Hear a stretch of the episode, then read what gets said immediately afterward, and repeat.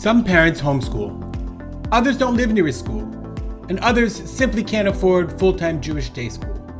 Each of these families needs a solution that offers their children serious Jewish learning. That's why I created Kitah. Kitah is serious online Torah learning at an affordable price. With Kitah, middle school age children receive online lessons each week through their Google Classroom and then participate in weekly Zooms with other kids from around the world. Children can enroll in the Chumash and Navi plan and study Chumash Shemot and Navi Shmuel, or in the Mishnah and Gemara plan, where we're learning Mishnah Brachot and Gemara Elu Mitziot. If you'd like to give your child a leg up in his or her Jewish learning, now's a great time to join Kitah, as our second semester begins on January 2nd. To learn more about how Kitah can help your children grow and thrive in Jewish learning, visit kitah.org and fill out the form. That's kitah, K I T A H dot O R G.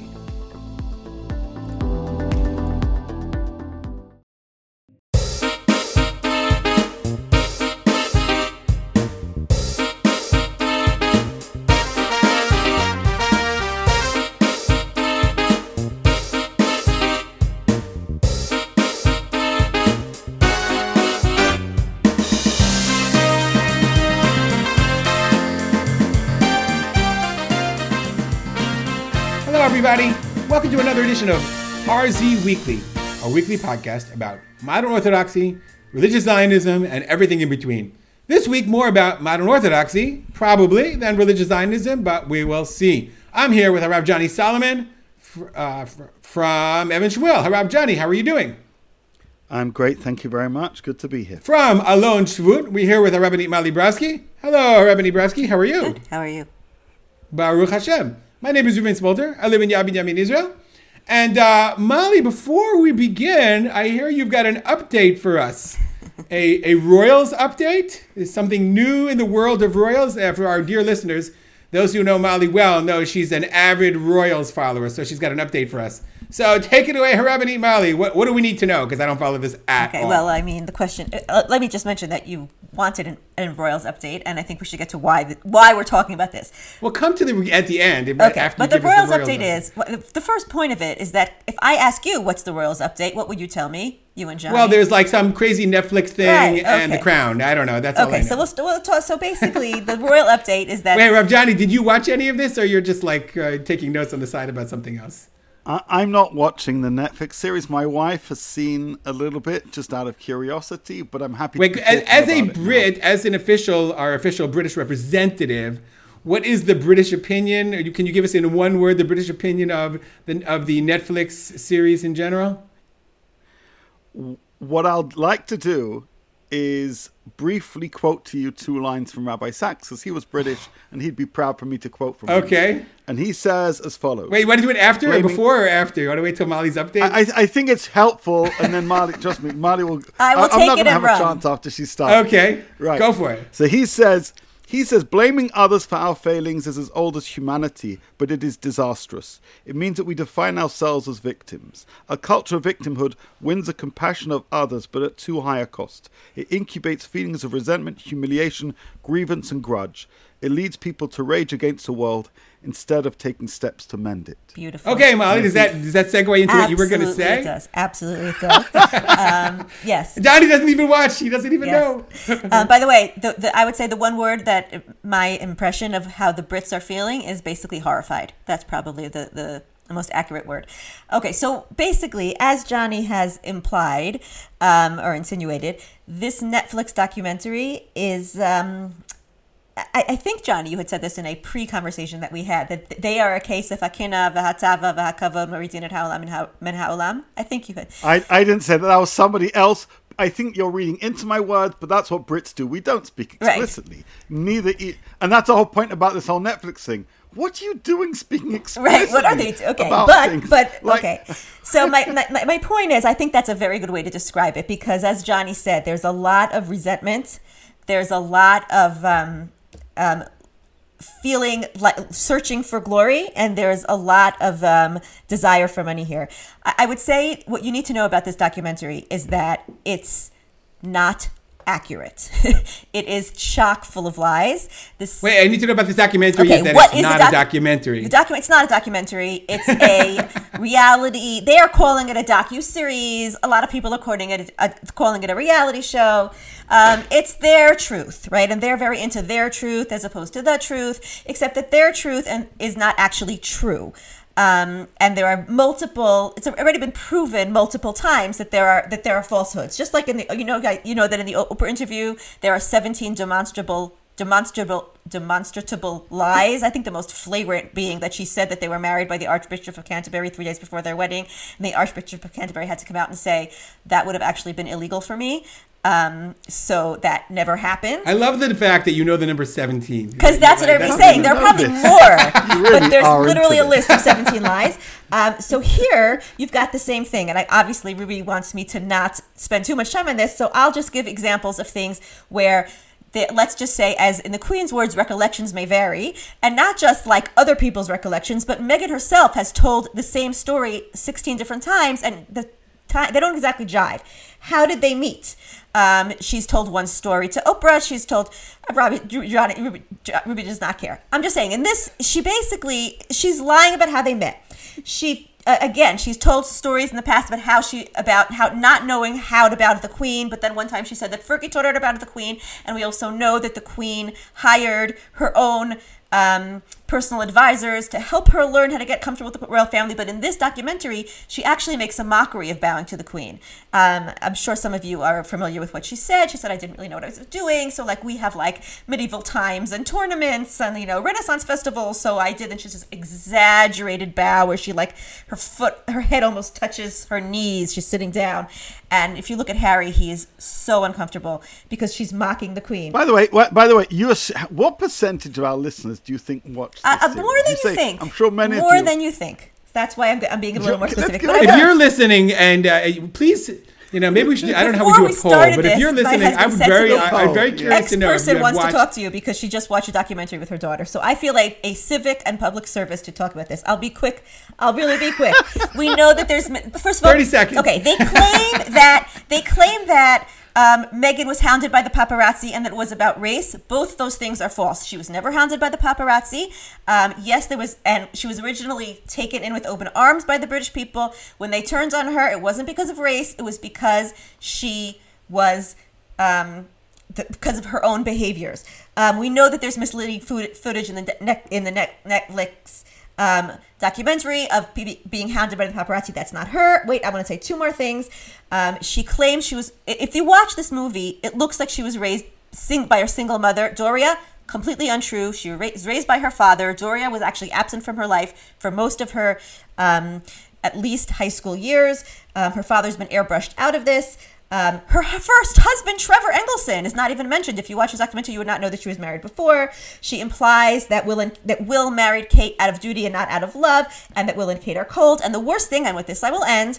Um, I just want to It's funny how you said there's two things. I just have to say two more things. Uh, because it, like, just because in because five these things are so important. The worst thing she says is the documentary implies that the Commonwealth is actually not for the good of the nations in the Commonwealth, but it is rather rather a very clever British racist way to continue enslaving and and uh, they call it Empire 2.0, uh, enslaving these these other countries, and then they say Derech Agav, the Commonwealth was the Queen's uh, most cherished legacy, and so they are throwing shade at the Queen and basically accusing her of. Um, what you know, the way that the way they were de- denigrating the Commonwealth. Now, why does all Okay, this wait. matter? Time, Yes. time. Stop. Yes. Uh, that's what I was gonna. Wait, you you almost like led me into the next thing, Molly. Who to say, cares? this isn't the first time we talked about this, Yes. obviously, and I sort of wanted to share your passion with Mm-hmm. the listeners. And you, as, as all of listeners who are listening know, that if you asked Molly, you called her up and said, "Molly, talk to me about the royal family," she would go on for quite a while. Yes. Now, I think of you as a real, and I really do, and like, you know, I'll say, miksat shivachayich lebifanayich. Think of you as a really sensitive, thoughtful, Torah driven, halacha based personality. I, I really think of you in that way. And yet, for some reason, you're infatuated with this Narshke. Mm-hmm. So c- please explain explain to me why this is relevant. Why, why, why do you care about this? I mean, you could say it's by Yetzirah. I would totally accept Yeah. Mm-hmm. that because we all have that. But it doesn't sound like it's that no, to you. it's it not. sounds like it's, something it's else. much more than that. Um, it- Okay. Okay. So I mean, there's obviously a piece where I find it interesting and fascinating, and you know, some some of it is just fun to to watch, and you know, it has that element to it. But but deeply and fundamentally. There's this phrase, politics is downstream of culture, right? Like if you change the culture, you will change the political reality, right? So if you get everybody to believe, uh, I don't know, in communism, eventually you will end up the communist country, let's just say, right? So the same way, culture is downstream of culture, meaning I think it's really important to observe cultural trends, even pop cultural trends, because I think they're going to tell us a lot about where society is going and the dangerous directions in which society is going. Um, and so, the same way, I the positive side of the royal family that I care about, that we've talked about before, is that I think that they represent um, tradition and the story of Britain, and that Queen Elizabeth II embodied um, values like duty and loyalty and service, and essentially transformed the, the British monarchy into a monarchy of service. I believe that we that we we should watch the story of Harry and Meghan um, and their attempt to bring down the royal family, and the fact that this it really does fascinate and and um, and captivate the world, right? In a way that that, for example, let me ask you a question. Um, have you heard of the Earthshot Prize, The Earthshot Prize. No. Hmm. Johnny? Have you heard of the Earthshot Prize? I, I think I. No, Okay. I, I don't know of what it is. I think Okay. Maybe you tell me what it but I is, don't maybe know I heard Okay, so this is the, this Tell is the yeah. saddest thing. Okay, do you know when this documentary dropped or the trailers dropped? Do, you, do either of you know that that the It was like Monday or something, yeah right? where where what, do you know any were the princess and prince of Wales perhaps overseas at all in this past Ah, week? that's right, they were in oh the yeah, that's right. They were in Boston, William right. spent a year That's where right organizing a trip to Boston. They called it his Super Bowl. Okay, because he was giving this prize called the Earthshot Prize, where he gave a million dollars to five different um, entrepreneurial uh, entrepreneurial enterprises that are saving the climate, right? And it's called the Earthshot, based after JFK's moonshot speech. Okay, the point is, the reason Harry and Meghan dropped it here was to overshadow William and Kate, and it worked. Neither one of you even like barely registered that they were in You America. wouldn't have heard it anyway. You Uh, wouldn't know, maybe, you wouldn't have maybe heard it not. anyway. But what I'm saying is, they grab the attention. And so, what are we talking about? We're talking about um, um, this reality couple. And Ruby, here I agree with you, right? When you when you say you you criticize the royal family and their Kardashians and their opening shopping centers and all your criticisms, I agree with you in substance. I just don't agree with with you in specifics, right? I think that Meghan and Harry are all that, and I hate them or I hate what they're doing. I shouldn't say I hate them. We don't hate people. I hate what they're doing. we lost Ruby now. Because exactly the reason you do, because it pulls society into voyeuristic observation. It's literally Kardashians on the big screen. Also, I think that they are a. Wait, but, but Molly, I have a Wait, question let me for just you. finish my point. Wait, wait, I have a question for you. There's People Magazine and Us Weekly and all and and I don't Entertainment Tonight and whatever the you know I don't know. There's a whole channel that I'm not aware of that like. Uh, why do you like this? Is just lashon hara. It's just Okay, lashon hara's been because it- around okay, for so again- for generations. So it- why is this special lashon hara about these this family interesting to you Okay, and culturally so again, relevant? I think it's culturally relevant because I think we're observing, um, again, narcissism, jealousy, and resentment, and and um, chasing of Rabbi fame and Sachs said money. it the best. Kina v'atayva Correct. v'kavod motina. Meaning, But that we he's just should- quoting Chazal. It's nothing new. Right, Yes, yeah. said it exactly. The point is, though, we should. We I- I think it's important to watch it, to watch how it happens, to watch how it how it um, takes over the world, so that we can guard against it. Because we all can be that, and therefore we should be watching it and learning how not to be that. And I do think also that there's an element here of um, there's like a battle for what's going to win because again the royal they're really trying to bring down the monarchy and the monarchy i think is trying to stand for um, service, loyalty. They're trying to change the, the, the, things about the, the, the, the monarchy that are problematic. They're trying to change. They're trying to, you know, like fight against racism and they're trying to fight against, you know, uh, um, kind of transform themselves for the better. And instead Income of and that equality. being our They're really focus- against that too. They're against hoarding. Uh, resources in order well- to make yourself into billionaire.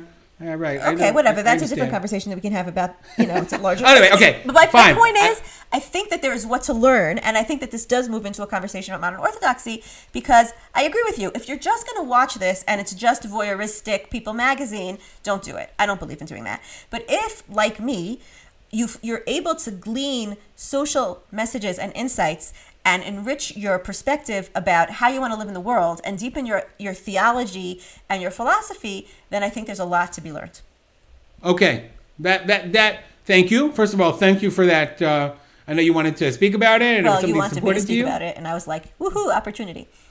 I wanted you to speak about it. Okay, but thank you very much anyway. And, and I do value that. I just like I think that whatever we watch, whatever we see, we have to always have our our religious sort of you know glasses on and try to understand what's going on in society and how how does that um, how does that uh, um, interact with Jewish values and Jewish ideas. And that actually, I mean, it really does sort of segue into the topic that we wanted to talk about today, which is the the I would say the series of attacks that has that have been leveled against modern orthodoxy by what I would consider except for today from Ben Shapiro in the Jewish press, which was really interesting, except because he's not right wing. I mean, how shall I say this? He's right wing. He's not. Haredi. He's not Haredi. He's very right wing. That's like But the quote not- of the he does- day. He doesn't. He, he says Ben Shapiro is not right wing. Sorry. no, he consider what I mean. You know, the firm right wing. He consider he considers himself modern orthodox, but he let issues of like very strong, um, very strong accusations against mon- against modern orthodoxy and modern orthodox institutions.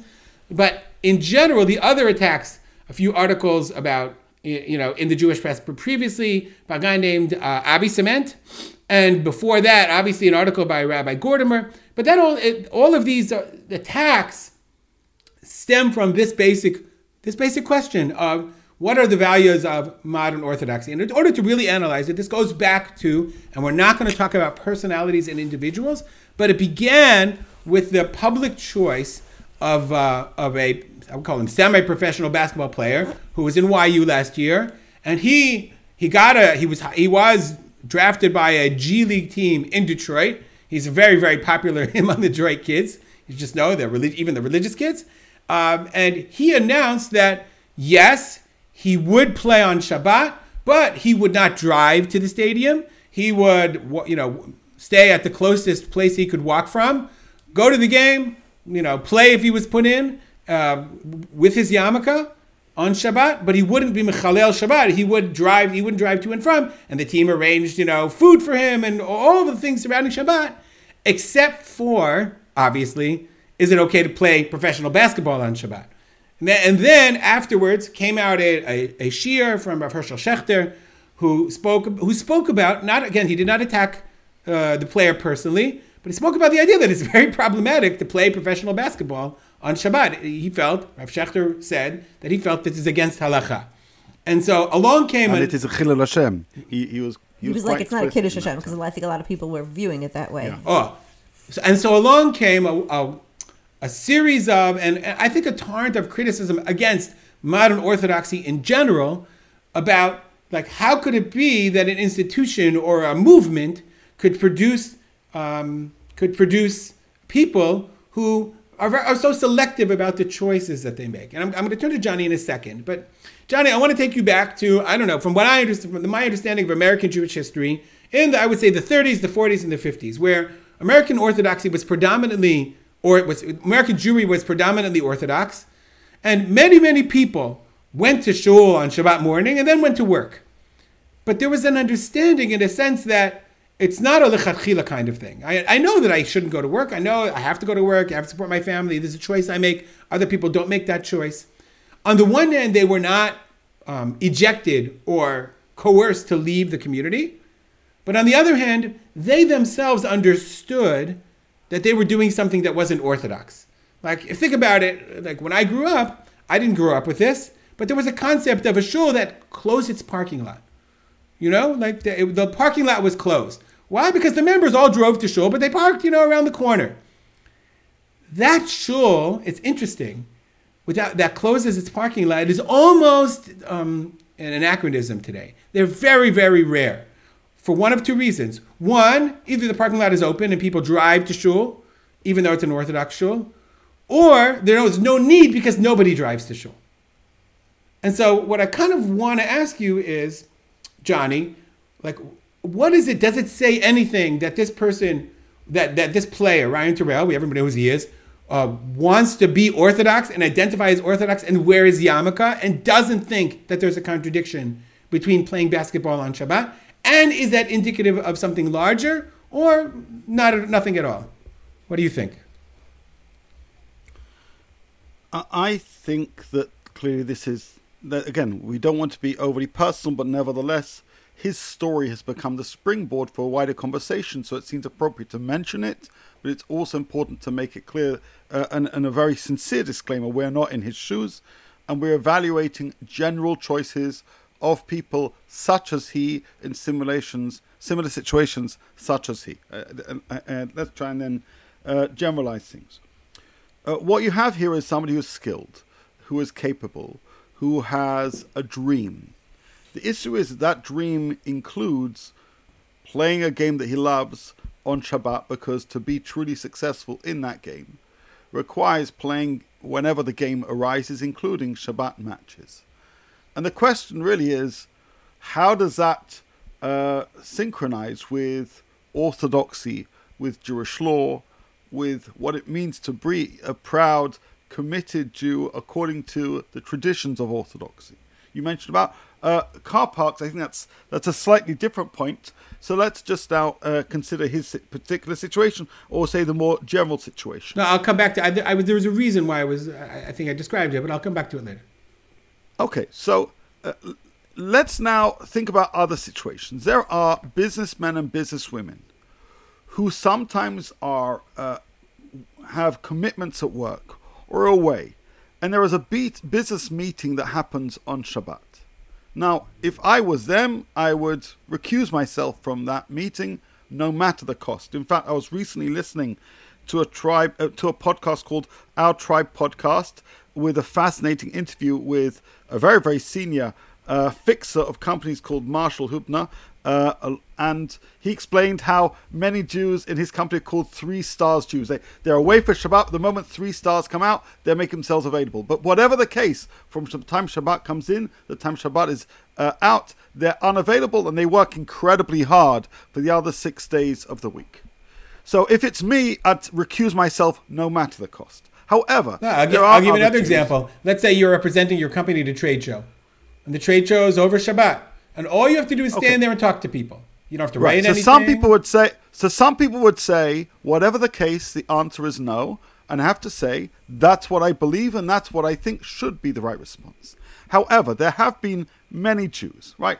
Tens of thousands of Orthodox identifying Jews who have stood at that trade show and lived, stayed nearby, who have attended a meeting and not written things down, who have been involved in things. And, and they've done that. And again, I, I don't live in that world, so it's not for me to necessarily judge it, although I would, I'm being very clear that's not what I would do. But what they didn't say is, this is the right way of doing things. What they'd say is, this is a choice I've made given the world I live in. They don't claim to be an ambassador for orthodoxy when doing so they would accept that they've made some kind of compromise, either to keep their job or to succeed in their profession.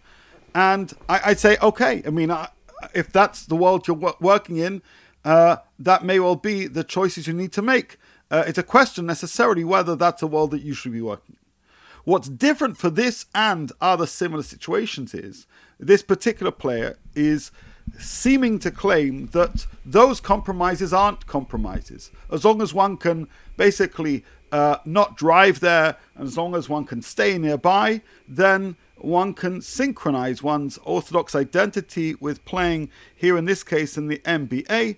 And that this is ultimately a great way to celebrate being Jewish uh, as he says, I'm going to quote from this gentleman, Ryan Turell, being the first Orthodox Jew in the NBA would mean the world to me, and a dream, dream come true, God willing, but just as importantly, it would mean the world to others that never saw this as a possibility. He sees himself as being a trailblazer. So I say there's a difference between people who make compromise and say I'm compromising, but I'm doing this for whatever my parnasa or for my progression, and people who say I'm holding a placard and saying I'm doing this for me, I'm doing this for others, and you should be proud. And this is where Rabbi Schachter comes along and saying, hold on a second, I don't think I am. And it raises a question really of where the line is, and I'll just say one final thing and then perhaps throw it back to you you know, we, we use the word halacha a lot, but Chazal use, also use the word halicha or halichot. There's halachot and halichot. There are the laws and the ways of doing things. And, and there'll be people who'll claim, listen, this kid or, or other people in similar situations aren't breaking halachot. I'd say that may be the case but I would strongly. I actually don't think that's the case. I don't think that's the case at all. Uh, but okay. again, again, I, I, I, can give you a particular story of a student where uh, I, I, made it very clear that I don't think it's a case, but but for, for the sake of this point, again, I'm, I'm saying for theoretical uh, argumentation here, naniach that we say no obvious halachot have been uh, you know um, uh, trodden over, but there is a missing thing called halichot, and those halichot are essential. They're essential for uh, a Jewish home. They're essential for Jewish life, and to overlook that is to overlook something fundamental. So to summarize, there are I, I believe a Jew should say, I'm sorry, I can't. I know Jews haven't, but where it's different now is a claim is being made, this is the right thing to do, and I'm doing this for me and for other people. And I'd say that shows a misunderstanding, basically, of the importance of halichot and halachot, as well as, of course, I'd, I'd probably also make the argument that it is not by any which means uh, uh, um, clear that one can necessarily leap over any particular or all particular halachic issues at hand. Okay, I want to talk about the halachic issues for one second, and then we'll go to Mali. Basically, segueing into what you, uh, the way you phrase it, because I think way you phrase it is really beautiful. I, I understand, like I understand Rav Schachter, of course. I mean, Rav Schachter is the Rosh Yeshiva, and I, I, I actually completely agree. I think there's a misperception about what Hilchot Shabbat are permitted and what's not permitted. I think basketball in many communities is widespread on Shabbat afternoon you know, and and it's something that's considered acceptable and fine and playing ball and for for all kinds of other reasons. The, the question though becomes, okay, you're not allowed to work on Shabbat. What's the difference between Ryan Turell and the waiter at the hotel that you just went to who worked like a dog all Shabbat long? Well, because he's carrying a tray and not playing basketball? And because he's wearing a yarmulke and not wearing a yarmulke? Meaning we over, and I don't think the answer is so clear we overlook a lot of what I would consider chilul Shabbat or chilul the spirit of Shabbat. Except that I just want to go to that hotel. you know, I want somebody to serve me dinner, as opposed to mm-hmm. you know making a stand and saying no, Shmirat Shabbat is important to me. I'm not sure what the answer is and why it's fair for us to criticize one Jew who's working on Shabbat with physical exertion, you know, throwing a ball around, where I'm, I'm not going to be critical of many thousands of religious Jews who are working much harder throughout the entire Shabbat, making much less money because it's convenient for us. I just, uh, I, am I'm, I'm curious. If you have an answer for me, send me a message. If you guys want to respond, listen. Let, let's be clear. You are a community rabbi. I at times go. Oh, I work like a dog. Rabbis work like crazy. As does Mali as well, right? So uh, th- this sugya is an important one, and, and, and I'm actually I'm pleased you raise it. And as you say, there are some satisfactory answers and many unsatisfactory. Yeah, I was just, Firstly, I mean, I, I was a scholar in residence at a shul and was compensated for my time. And much of that was giving drashot or speaking. So it's a really interesting question. And so I like. Well, we speak, we, right. How we generally phrase it, you're compensated for the preparatory time. And you could make the same argument you're compensated here as a, as a player by, by practice time, for the right? game. Uh, I performed the issue, in front of the issue here is obviously right, there are differences. The, obviously, the the, the right the critique here is uh, it isn't are you running uh, up and down with a ball and are you going to be paid for it i mean that's an important question but that's not the critique uh, and and to and to distill it to that i think is to lose sight of the wider question. By the way I, i'm more than happy to ask that similar question to other situations as well. To the people who work in hotels. And how uh, how is that tolerable and what are our safeguards? Ultimate, ultimately, though, I think while we don't like invoking a slippery slope, I think we do know that most of those professions uh, aren't primarily limited to Shabbat, uh, and most of those people um, are generally actually uh, guided by those to try and minimize uh, Shabbat desecration. I'm not entirely sure what's happening here. And again, I don't want to be focusing on this particular individual, but the general essence is if one has a, an opportunity. Okay, let's just briefly phrase it from a slightly more Jewish philosophical perspective. Uh, you know, we speak Well, about I- you- let's just take the basketball for a second, Johnny. Remember, if he wouldn't agree to play on Shabbat, they wouldn't give him the job. It's all or nothing. I Meaning he's not good enough. that. He's not. He's not LeBron James. LeBron James says, "I don't work on Shabbat." They'd work it out. He's not that. So, it, really, he'd have to give up his dream. And I'm not saying it's okay, but understand that. I, I, I get that, and, and, and what I would simply say, and we've mentioned it before, and Marley's a greater even expert than I on this. You know, one one of the most important contributions in crystallizing what it means to be an observant Jew, and most certainly a modern Orthodox Jew, is expressed by Rav Soloveitchik in his essay Catharsis. This idea of gvura, the fact that he'd have to give up things for his uh, religious loyalties, uh, is what Jews do. Uh, it's what I did when I went to college. I would I didn't go to Jewish college. On Fridays in the winter, I had to give things up in order to observe Shabbat. You know, my brother studied in Cambridge. He had to give things up because you know he had Shabbat. Meaning, this is what Jews have been doing, and and where they haven't, by the way, they've not claimed to necessarily be the ambassador of Orthodoxy. They've just made a private decision and perhaps justified it in their own heart or mind. This is different. So I'm well aware that he's going to have to give up things if that were to be his choice. My argument is sometimes Jews give up things because we have a hierarchy of values. And the question is if the hierarchy is out of sync, it can lead to, I'd say, uh, improper or at least outcomes that don't sit well with me. Okay, uh, we're going to take a quick break, and then I'm going to take something that Johnny just said and turn it over to Molly to ask her about it. Stay with us. We'll be right back.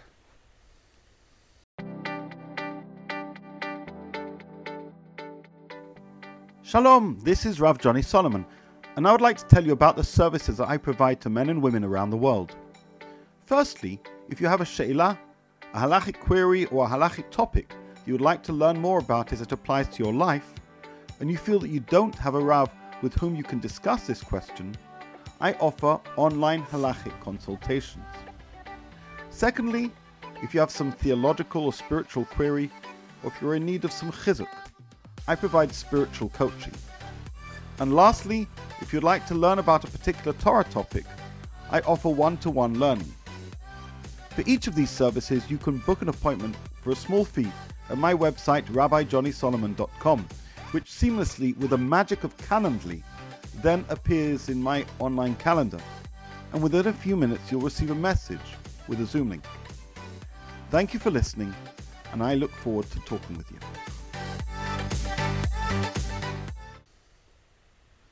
Okay, we're back. Molly, Johnny said two things. He just spoke about um, a, a mis, so, um, I would say a misaligned hierarchy of values. That's what he spoke about. And he spoke about the, the notion of halachot versus halichot. And, uh, and I think he's onto something, definitely. That we, we break things down into you know categories and principles and ideas and specifically prohibited things.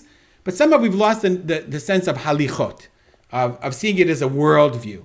And I think that's an educational question. That's really an educational question. So um, I'll ask you to put on your don't. Well, you can take off your hat. You can close the screen. Take off your psychotherapy hat or your English hat, and put on your mechanechet hat. You know, you've been doing this for many, many years as a as a, as a teacher of modern Orthodox students. And I will ask you: Is that a fair criticism of modern Orthodox education broadly? That we teach halachot and somehow we're not able to properly communicate halichot, or is it something else? So I- want to, before I answer that very good question, I just want to say that I, I want to put this whole conversation in, in a little bit of a different context, which is maybe similar to what Johnny said. I was having a conversation with a friend of mine who lives in America, and I asked her what she thought about it, and she, her children do not play basketball on Shabbat, like not even in the in the backyard or in maybe in the backyard, but not in the park or whatever it is. But she said, side of When when she says they don't, just want to clarify, she doesn't let them. no she, sh they don't they are comfortable not. Right, which goes. an interesting- I mean, you- uh, there's a reason. Right, It's and by the way, uh, they're not in modern Orthodox schools. They're in modern Orthodox slash yeshivish schools. They're not in. Okay, That's important. that's a big deal. Right. That's- okay. yeah. Um, and the, and the parents made that decision. Right. They had an abundance of schools to choose from, and they went a little bit to the right. That just segues right into the other question I asked you. But okay, go ahead. Um, so, but when she was describing it, she she definitely said, when I saw it through her eyes as an American Jew, the story she told was kind of it, it was a story that I hadn't thought about, and and and it was kind of moving. She's like, this is every kid's dream is to be able to play in the NBA. And the fact that he's doing it, and the fact that he's doing it with a kippah on his head, um, is exciting for the kids. Like, from his perspective, and here, Ruby, I, I go to something you were saying in the beginning, which is like, it's not my place to, like, I have a lot of empathy for that. I have a lot of empathy for the person who who feels like I am sacrificing, right? Like I, I- when I'm doing this with my kippah on my head, I am sacrificing, and I am proud of my Judaism. I'm just doing it maybe a little differently than you would do it, and and I think we do have to have that empathy and see the see the perspective that different people are coming at this from different angles, and and they have different. Um, it- it's pushing different buttons for different people, right? So, but then when I spoke to my friend, I said, okay, but so so she said like her kids are like they think it's really cool like they're not coming at it from a critical perspective okay but would would, would they do it oh no they wouldn't do it why not because they don't play ball on shabbat um How does So- she feel about having her kids have role models Okay, who are from so- who they right. think are really cool? I, I actually agree with you. Like my, I, I came from Detroit, and it wasn't just the non-Orthodox kids that are excited about Ryan Turell. Detroit is a very yeshivish town, and even the yeshivish kids are. Right. like they're excited about a frum guy, a guy with a kippah, Exactly. playing in this right semi-professional so, league. so here we maybe come down to the first um, pedagogical point which is i think every person needs to be able to be clear for themselves about what modern orthodoxy means to them where the lines are where the sacrifice comes in um, and I think that is a challenge that we're faced with. I agree with you very much about the halichot and the halachot. I, the, way, the way that I always, the phrase I always use, with my- use with my students comes from Rabbi Karmi in his article about Club Med, where he says, rather than halacha being a laundry list of do's and don'ts, um, understand that halacha is carrying principles and ideals, right? So, like, um, that's why I find the conversation, and I think John was kind of alluding to it, to answer, this is what my friend said to me, oh, well, rabbis also get paid on Shabbat, so it's the same. And I'm like, it's so not the same, right? Like, like take away the like technicality and the laundry list of it. It's so not the same. Now, the truth is, you threw a wrench in there by saying, well, what about those from waiters and waitresses who are somewhere in the middle there, right? Because like with the rabbis, you're like, okay, come on, they're like, uh, we understand that what they're doing is in the spirit of Shabbat, and we have to figure out how to compensate them for, for it, which is not the same as playing ball in the, uh, you know, in a televised sporting event. Okay, so I think therefore that the spirit piece and the understanding that halacha, it's not even that it's halachot and halichot. The way I see it is we have to educate towards an understanding that the halachot are an expression of the halichot and that mm-hmm. even when we don't always understand that, and also when there are chukim, but the big picture, the big picture halacha is meant to be a guide for how we live a ethical, moral life in service of God. That is what halacha is, and if we're not explaining that properly, and if we're not teaching halacha properly, including the piece of you know the the as Johnny calls it the catharsis. The, ca- catharsis might even be sometimes I don't understand why or I don't understand how or this is complicated. But if we don't have that uh, grounding in understanding what halacha is, and we turn it into a laundry list, we're gonna lose. We're gonna lose on all fronts. Like we're not gonna have a clear vision of our own. Like again, let me say opposite way, right? We're gonna lose because um, halacha is just gonna be dead, um, you know, performative behavior that has no richness or meaning to me. And we're going to lose because religion is not, I, I, w- I won't have articulated for myself a clear vision of what my religious principles and values are. And because I haven't thought about how halacha expresses those values. D- does that make sense? It, it does, but h- how do you teach? like, It's not an easy thing No, to teach to teach a worldview and to teach it as Correct. a Like you, look, even your the definition that you just said, to, uh, halacha is about. I, how did you say? I don't want to quote. I don't quote you exactly, but Yeah. leading an ethical, moral life in service of God. Mm-hmm. Yeah, it's like even even that def- that definition, uh, ethical, moral, by whose definition? Right. By God's These definition, compli- by your definition. so- how's that connected to Shabbat? And like that's Yeah. And then how do you even teach it, or you know, uh, how do you teach such a thing in a way that sees it not as a series of rules and practices, but instead as a as a way of life? Mm-hmm. Okay, so can I just say one more thing and then I'll turn it over to Johnny? Yeah, yeah. Which is just anecdotally, literally just had this conversation with my students on Wednesday because we're finishing up Lonely Man of Faith and this is the Rav's point at the end. And, you know, I'm like hammering it into them and they're agreeing with me. And, but then they'll say things like one of my students said to me, so basically, uh, never mind. I, don't, I can't. I'm not going to be to quote her properly. So forget that student. But basically, she was like, "Oh, we always hear this. Like, be ha- you know, like, um, it's about the the the the spirituality and not just the legality. How is this any different than we hear we hear that all the time? I'm like, okay, because we're learning it in high resolution, we're learning it in a sophisticated way, and you're challenging me, and I'm, I'm allowing you to ask See, me. but that's not what you're saying. It's not about the spirituality. It's not. That's what I said. I said you are making it into a very sisma kind of a thing. But what I'm saying is, I- I'm basically saying it's really hard to teach, right? And then my other student said to me, "Yeah, everything we're learning here, the Rav's view, like she went to a um, modern Orthodox, not not New York, but still a modern Orthodox high school. She's like, this is all they ever tell us, all the time, all the time, all the time. Like nothing in here is new. And I'm thinking, yeah, but you, if you think that, then you're not really hearing me because exactly what you're saying, Ruby, right? It's at the level of some type of an abstraction, but to have really gotten it and to have really internalized and, and to be able to make it their own and, and make their own very, very conscious choices in their lives, like that's a much deeper level. How do we do that? Not easy. So it's interesting because I know you had a couple of conversations on Facebook about this, and um, the Rav came up a number of times, and and I I think you and me, I don't know if you did, but a number of people mentioned that the Rav would often comment Yes. about how with his students he was very very easy to teach them the depth of a Tosfot and the Chakira and the Rambam and the whatever, but somehow he was not able to teach them the passion and the depth and the and so is it so then we'd have to ask ourselves if they if the teachers are talking about it all the time, which I believe they are, they're wonderful teachers. They care very much about this issue, but they're failing.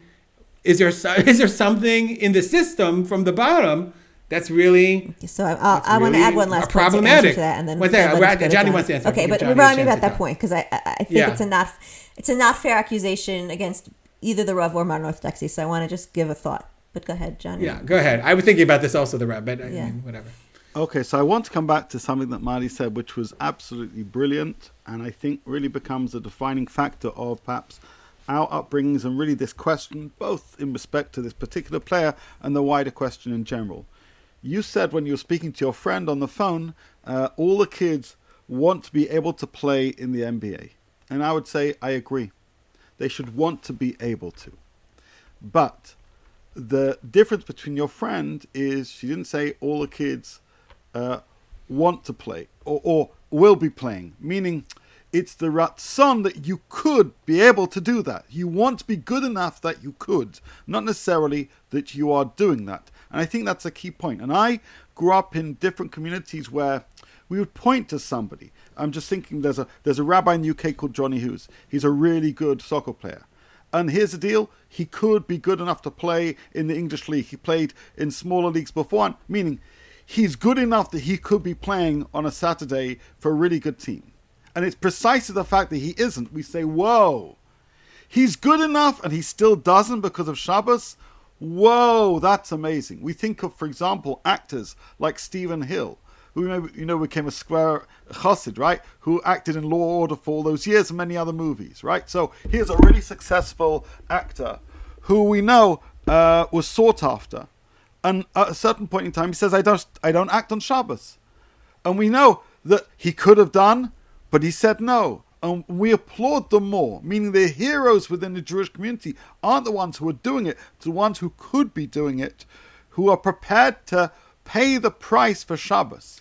That makes them our heroes. Johnny, I'm not sure they are our heroes. They should be our heroes, but I'm not sure they are. That's I- the I- point. so, so my, my, my belief is my belief is that they are that subliminally many of us have grown up meeting people who've always hit that wall and many of them have said i know i could go further but i'd lose a part of myself and i'm choosing not to.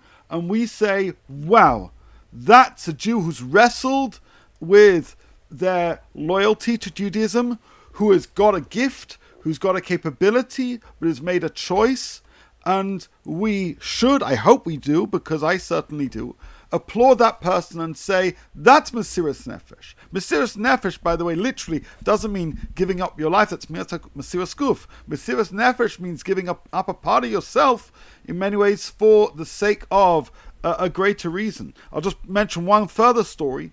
This is a real story of a student of mine who was given the opportunity a few years ago to give a TED talk, but on Shabbat. Very similar to the kind of situation we were describing.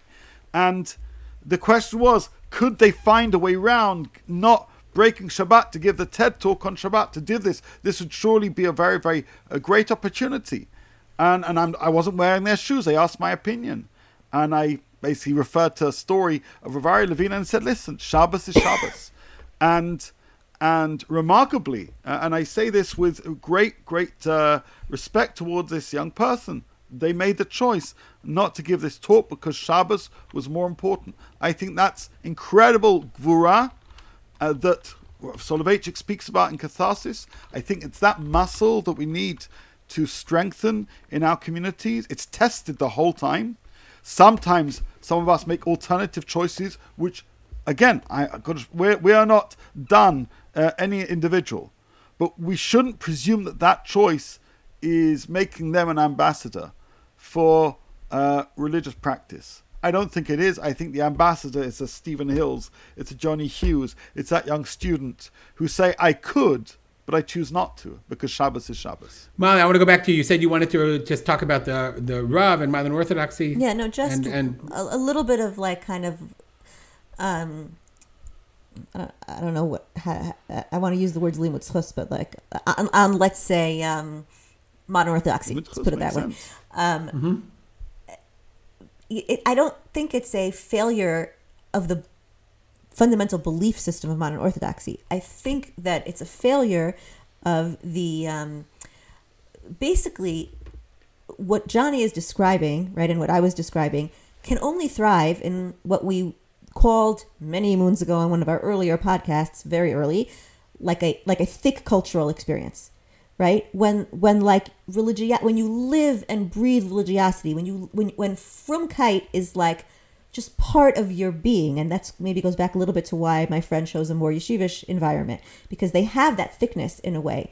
And so like and when the Rav would talk about how like he couldn't give his heart he could only give his mind it would be he would say essentially because america is thin as opposed to europe being thick in terms of this cultural understanding. So, can I interrupt for one yeah. second? I've been thinking about this a lot, and like we have to also remember the Rav was the Rosh Yeshiva in YU, but he didn't live in the yeshiva.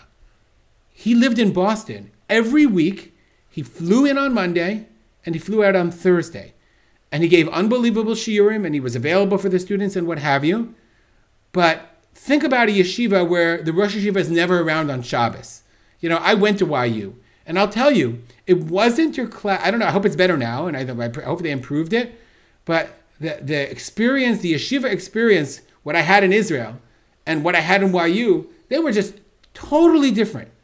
And and I, I you know maybe the Rav, like you said, maybe the Rav wasn't able to communicate his feeling that he had when he was growing up because his students weren't getting him the thick Okay, so they were getting I'm not 100 percent sure lecture. because he was too busy doing that in Boston, building his Boston not, I mean, community. Okay, and, and was I'll say something else, which is that Ronnie Ziegler has argued. He said, "Why did the Rav always tell stories of his life? Right? He that wasn't his natural personal inclination. He said the only reason he would do that would be because he was trying. That was a, a pedagogical active tool that he was trying to give over that thickness or whatever word you want to call it. No, it, it was a, it was really a different time. It so was, yeah, and also the, the other thing I always tell my students different. is like anything we have today like if you go to those thriving communities of modern Orthodoxy in America, you know, we have this like luxury of critiquing them.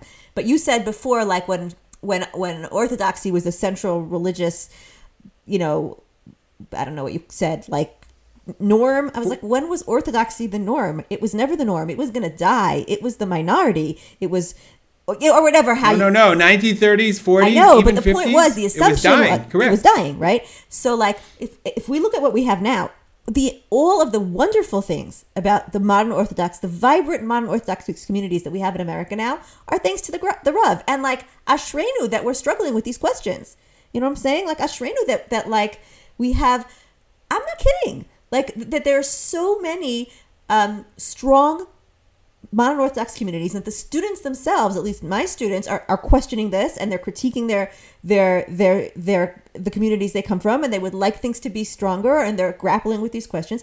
It's not the entire community that's doing that, but the fact that we have an like a critical mass um, of modern Orthodox Jews so that we can so these conversations are part of the atmosphere, we've come a long way. Okay. Uh, Johnny, do you want to add something? Because I sort of want to turn and ask one final question before we move on. Something you wanted to add? You could say no, or we have to, I have another question. No, but I, I think what I mean we're offering some thoughts here, but uh, ultimately a lot of our listeners I say they, they live this in work, and it, it, I'd love to hear their thoughts, not specifically about this ball player, but for example, it's a winter months now.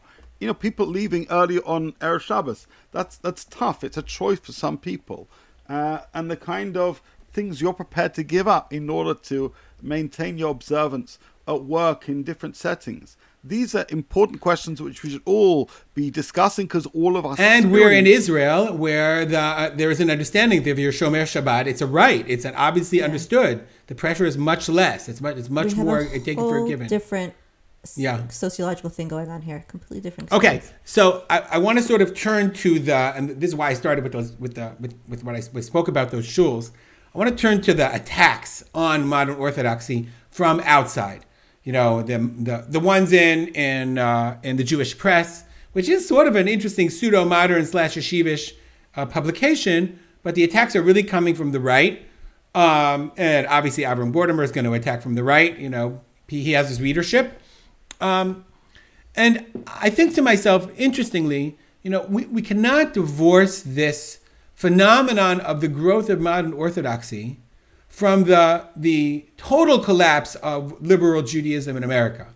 Meaning, if you are conservative or even reform, and you were looking for some kind of meaningful Judaism, there are many, many people who have moved to the modern Orthodox community because they're not necessarily chozrim b'tshuva. They're strongly Jewish. They're comfortable in a siddur, but they don't consider themselves 100% Orthodox. They certainly don't find themselves comfortable in the right-wing yeshivish world. So they find themselves embraced in a modern Orthodox shul, as well they should be.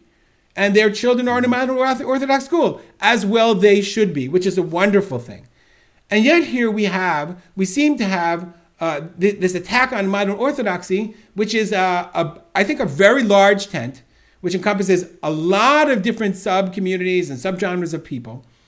And this attack has the potential to force, uh, I would say, orthodox shuls to make a choice and force them are you for halacha? Are you with Rav Schachter? Are you for halichot?